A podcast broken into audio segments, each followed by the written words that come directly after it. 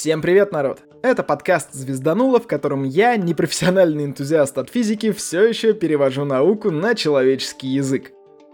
Надолго я пропал. Фактически продлил себе отпуск еще, ну, на отпуск. И не уверен, что дальше будет все стабильно.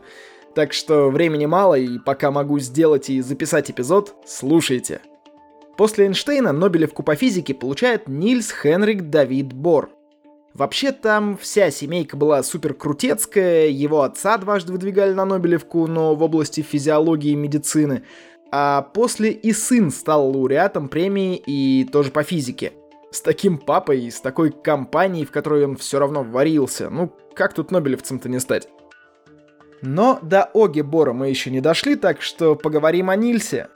До спора с Эйнштейном оставалось еще несколько лет, до копенгагенской интерпретации квантмеха тоже. Там даже Паули еще, кажется, в депрессию не впал, что физика закончилась.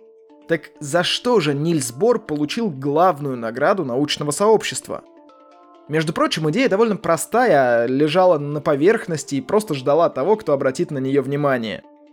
Планк в 1900 году говорит, что энергия, кажется, испускается и поглощается пакетами таких неделимых порций, квантов.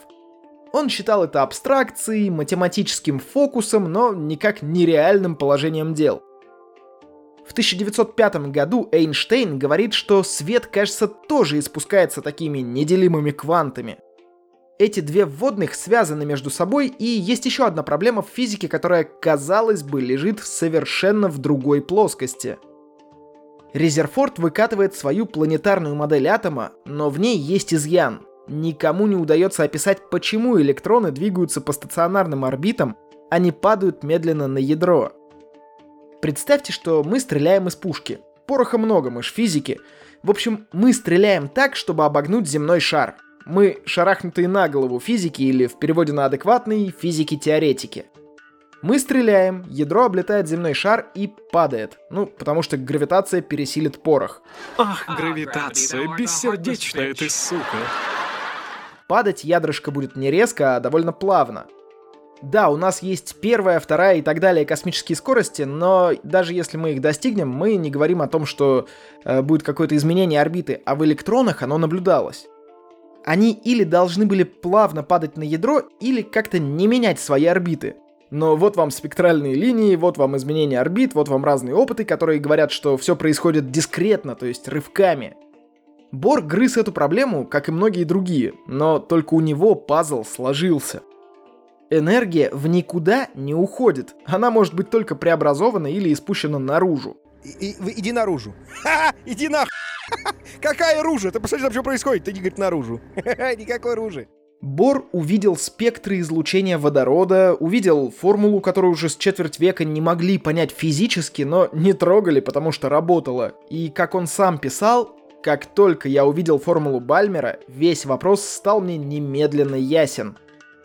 Он понял, что электроны поглощают и испускают энергию не плавно, а теми же самыми порциями, квантами – ну, Планк же сказал, что энергия квантуется, так давайте ее везде и квантовать. Чем как лохи-то, чё непонятного. Так что все гениальное просто. Бор взял старую уже идею и продолжил ее в новой проблеме.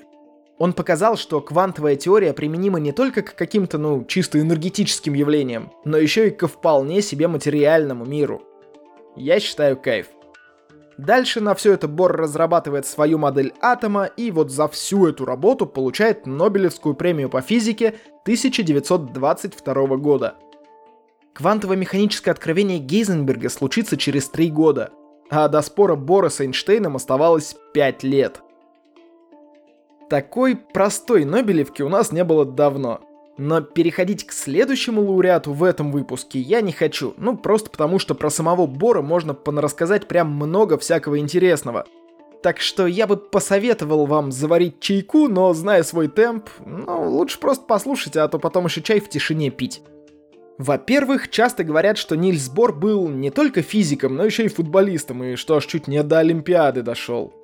Нильс действительно играл в футбол, но точно не был олимпийцем и не играл за сборную Дании. Это все же фейк.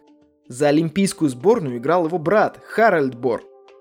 На Олимпийских играх 1908 года сборная Дании заняла второе место.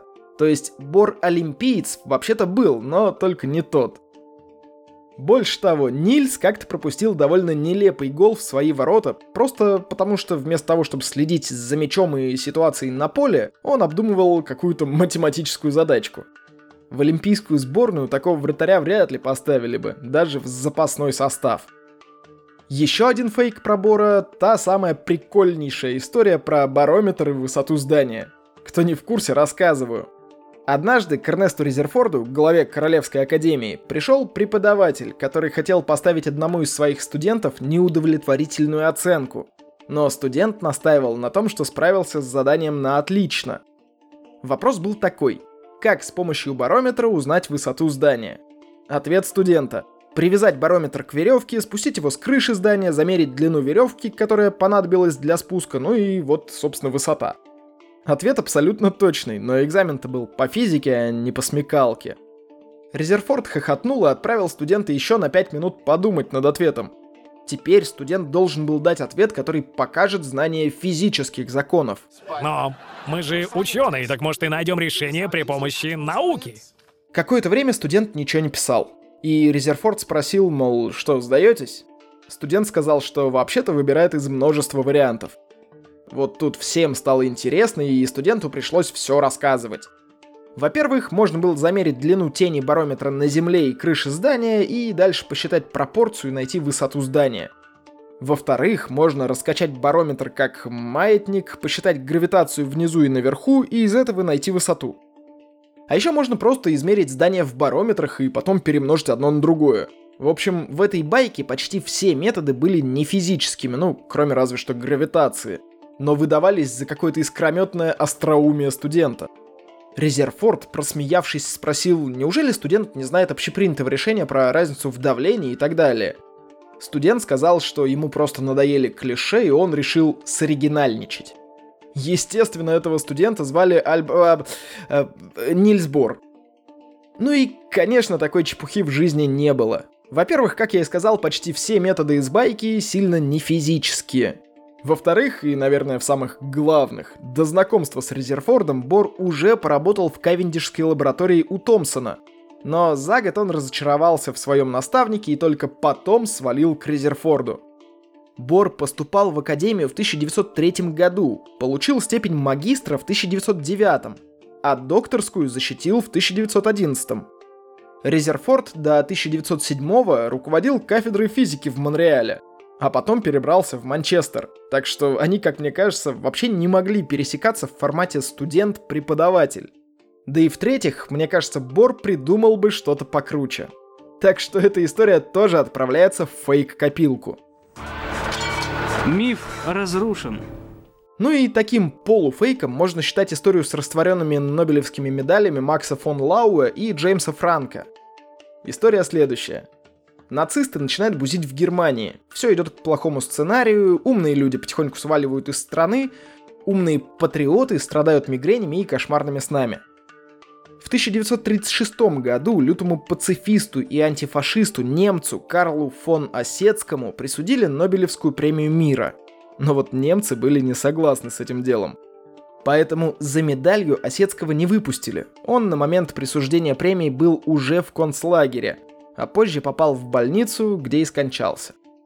Нобелевский комитет этой премией осудил фашизм, а Германия, в свою очередь, запретила немцам получать Нобелевские награды. И в этот момент два уже нобелевских лауреата, Макс фон Лауэ, который получил премию в 1914 году, помните, я рассказывал про дифракцию рентгеновских лучей на кристаллах, и что это доказало, что рентгеновское излучение имеет волновой характер – и второй Джеймс Франк, который получил премию в 1925 и до которого мы еще не дошли. Вот они поняли, что за ними и за их медалями тоже вполне может кто-то прийти, так что решили их быстренько спрятать, ну, передать какому-то доверенному лицу. Выбрали Нильса Бора. Я не нашел, в каком году ребята приняли решение и передали медали Бору, но уже в 1940 году Германия оккупировала Данию, и награды снова оказались в опасности. Да и не только награды. Бор был знаменитым физиком, но при этом довольно внятным антифашистом и в довесок еще и частично евреем. Ну уж если тебе и этого мало. Э, я ведь мужчина. Ну, У каждого свои недостатки. Так вот, легенда гласит, что хитрюга Бор сам растворил медали в царской водке и поставил бутылку на виду. Факты говорят, что идею растворить золотые медали в смеси азотной и соляной кислот предложил Бору сотрудник его института, химик Георг де Хевеше. И вот это уже гораздо понятнее. Химик предложил чисто химический способ решения проблемы. Кто ты такой, чтобы говорить мне о космосе? Я астрофизик, блинский ёж. Астро значит космос. Астро значит звезда. После окончания войны золото отделили обратно, медали переплавили и перевручили. Хотя, говорят, спасенного золота в медалях уже не оказалось.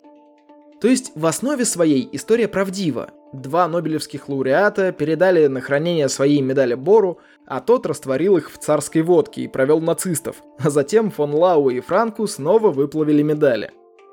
Но все же идея растворить медали пришла не самому Бору, да и, если я правильно понимаю, даже растворял их не он сам, а все тот же Дехевыши.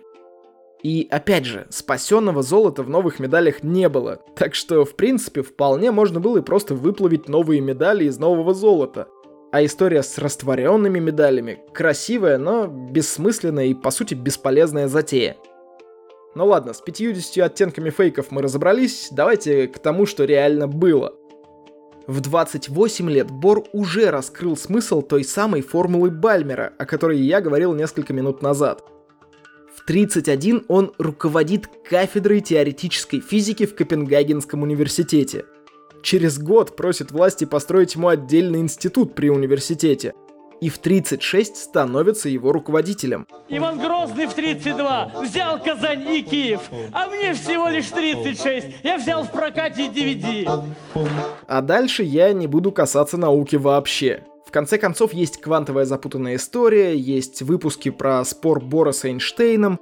Это вообще самые важные эпизоды в научной жизни прошлого века, как мне кажется, и я сам до сих пор под огромным впечатлением от того, что написал полтора года назад. Да, и обязательно почитайте пьесу «Копенгаген». Ссылку дам в описании. Там три действующих лица, Бор, его жена Маргарет и Вернер Гейзенберг. Читается, ну, примерно за часок плюс-минус. Ну ладно, погнали к другим интересностям. За Нобелевку и прочие награды, за практически неизмеримый вклад в физику, за все хорошее и вообще, Бора любили соотечественники – Говорят, скромняга Бор отказывался почти от всех подарков, которые ему пытались вручить. Но вот Дом чести, который выстроила ему компания Карлсберг в 1932 году, Бор все-таки принял. Карлсберг, ну, что-то знакомое, да? Довольно известный бренд жидкого хлеба, так что у Бора в новом доме был абсолютно безлимитный и бесплатный пивопровод от пивзавода по соседству.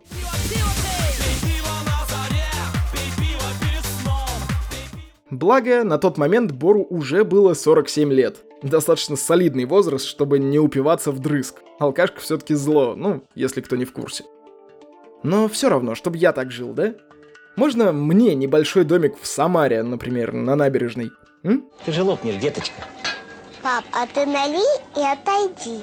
Бор был наставником многих физиков, в том числе наших, Ландау и вскользь Капицы. Оба, между прочим, стали нобелевскими лауреатами. Имена не то что известные, мастодонты. Лев Давыдович Ландау совместно со своим учеником Лившицем создал фундаментальный курс по теоретической физике, который и сейчас считается одним из лучших и наиболее полных во всем мире. А уж Капицы и вовсе стал Нобелевским лауреатом с подачи самого Бора. С очень настойчивой подачи. Бор трижды выдвигал его кандидатуру. Что интересно, Капица выдернул Ландау из тюрьмы для того, чтобы Дау описал результаты эксперимента Капицы с жидким гелием. То есть Капица нашел жидкий гелий, а Ландау создал теоретический аппарат для него. И еще интереснее то, что Ландау получил премию раньше своего учителя Капицы. Но об этих хитросплетениях я расскажу позже, когда придет черед в Нобелевском экскурсе. А сейчас вернемся в Копенгаген. Конечно, жизнь Бора совсем не была радужной. Тут и фашизм, который рвал материк как мог, и бегство с семьей в бомбовом отсеке бомбардировщика с риском для жизни, и смерть собственного сына на лодке еще даже до фашизма, и помощи в релокации коллегам из Германии, когда все началось, и страх того, что Германия начала и продвинулась в разработке атомного оружия, и участие в разработке этого самого оружия в США на опережение, и петиция против испытаний в Хиросиме и Нагасаки. В общем, несчастий, трудностей и потрясений в жизни великого физика было хоть отбавляй. Но он всегда отличался живостью ума, неподдельным интересом к физике и вообще. Я хочу просто пересказать вам некоторые его цитаты. Может, вас они тоже зацепят, как и меня. На свете есть столь серьезные вещи, что говорить о них можно только шутя. Или вот еще. Очень трудно сделать точный прогноз, ну, особенно о будущем. А вот вообще девиз этого подкаста – Никогда не выражайся четче, чем способен мыслить. Хотите рецепт гениальности, работоспособности и творческого успеха по Бору? Ловите. Вот что, пожалуй, всегда было характерно. Мы не боялись показать молодому человеку, что мы сами глупы. Мы никогда не воздерживались от заострения разногласий и противоречий. А Вольфгангу Пауле на его идею электронного спина он сказал следующее. Ваша теория безумна, но недостаточно, чтобы быть истинной. Он был человеком, влюбленным в науку, однако не ревновал ее ни к кому. У нас вызывало громадное восхищение то обстоятельство, что 23-летний Гейзенберг нашел, как одним ударом достигнуть цели. Вот примерно на этом, я думаю, пора заканчивать эпизод. За кадр будет коротенький. Еще раз простите, что пропал. Надеюсь, у меня получится это исправить. За эти несколько месяцев было все. И семейство в Питер отправил, встретил, и на новую работу вышел, и моментально вляпался в аврал на аврале. Да и плюс к тому паскуднейшим образом заболел. В общем, было всякое, впечатлений масса, возвращаться безумно тяжело, я даже пошел к психотерапевту для этого. Ну ладно. Наконец-то мы расправились со всеми посылочками для победителей розыгрыша к нашей сотке призы уже всем успели прийти. Мы, а, очень рады, и, б, очень в шоке, блин, от цен на почту. Спасибо всем, кто ждал и дождался. Понимаю, что прошу у вас невозможного, но, пожалуйста, наберите терпения. Я не знаю, что будет дальше, и уже откровенно боюсь загадывать, когда выпущу новый эпизод. Надеюсь, хотя бы в этом грешном году. Спасибо всем, кто, несмотря ни на что, продолжал поддерживать подкаст материально. Спасибо тем, кто скидывал донаты. Спасибо тем, кто просто писал слова одобрения, спрашивал, когда новые эпизоды и подталкивал меня к этому столько времени. Это очень важно.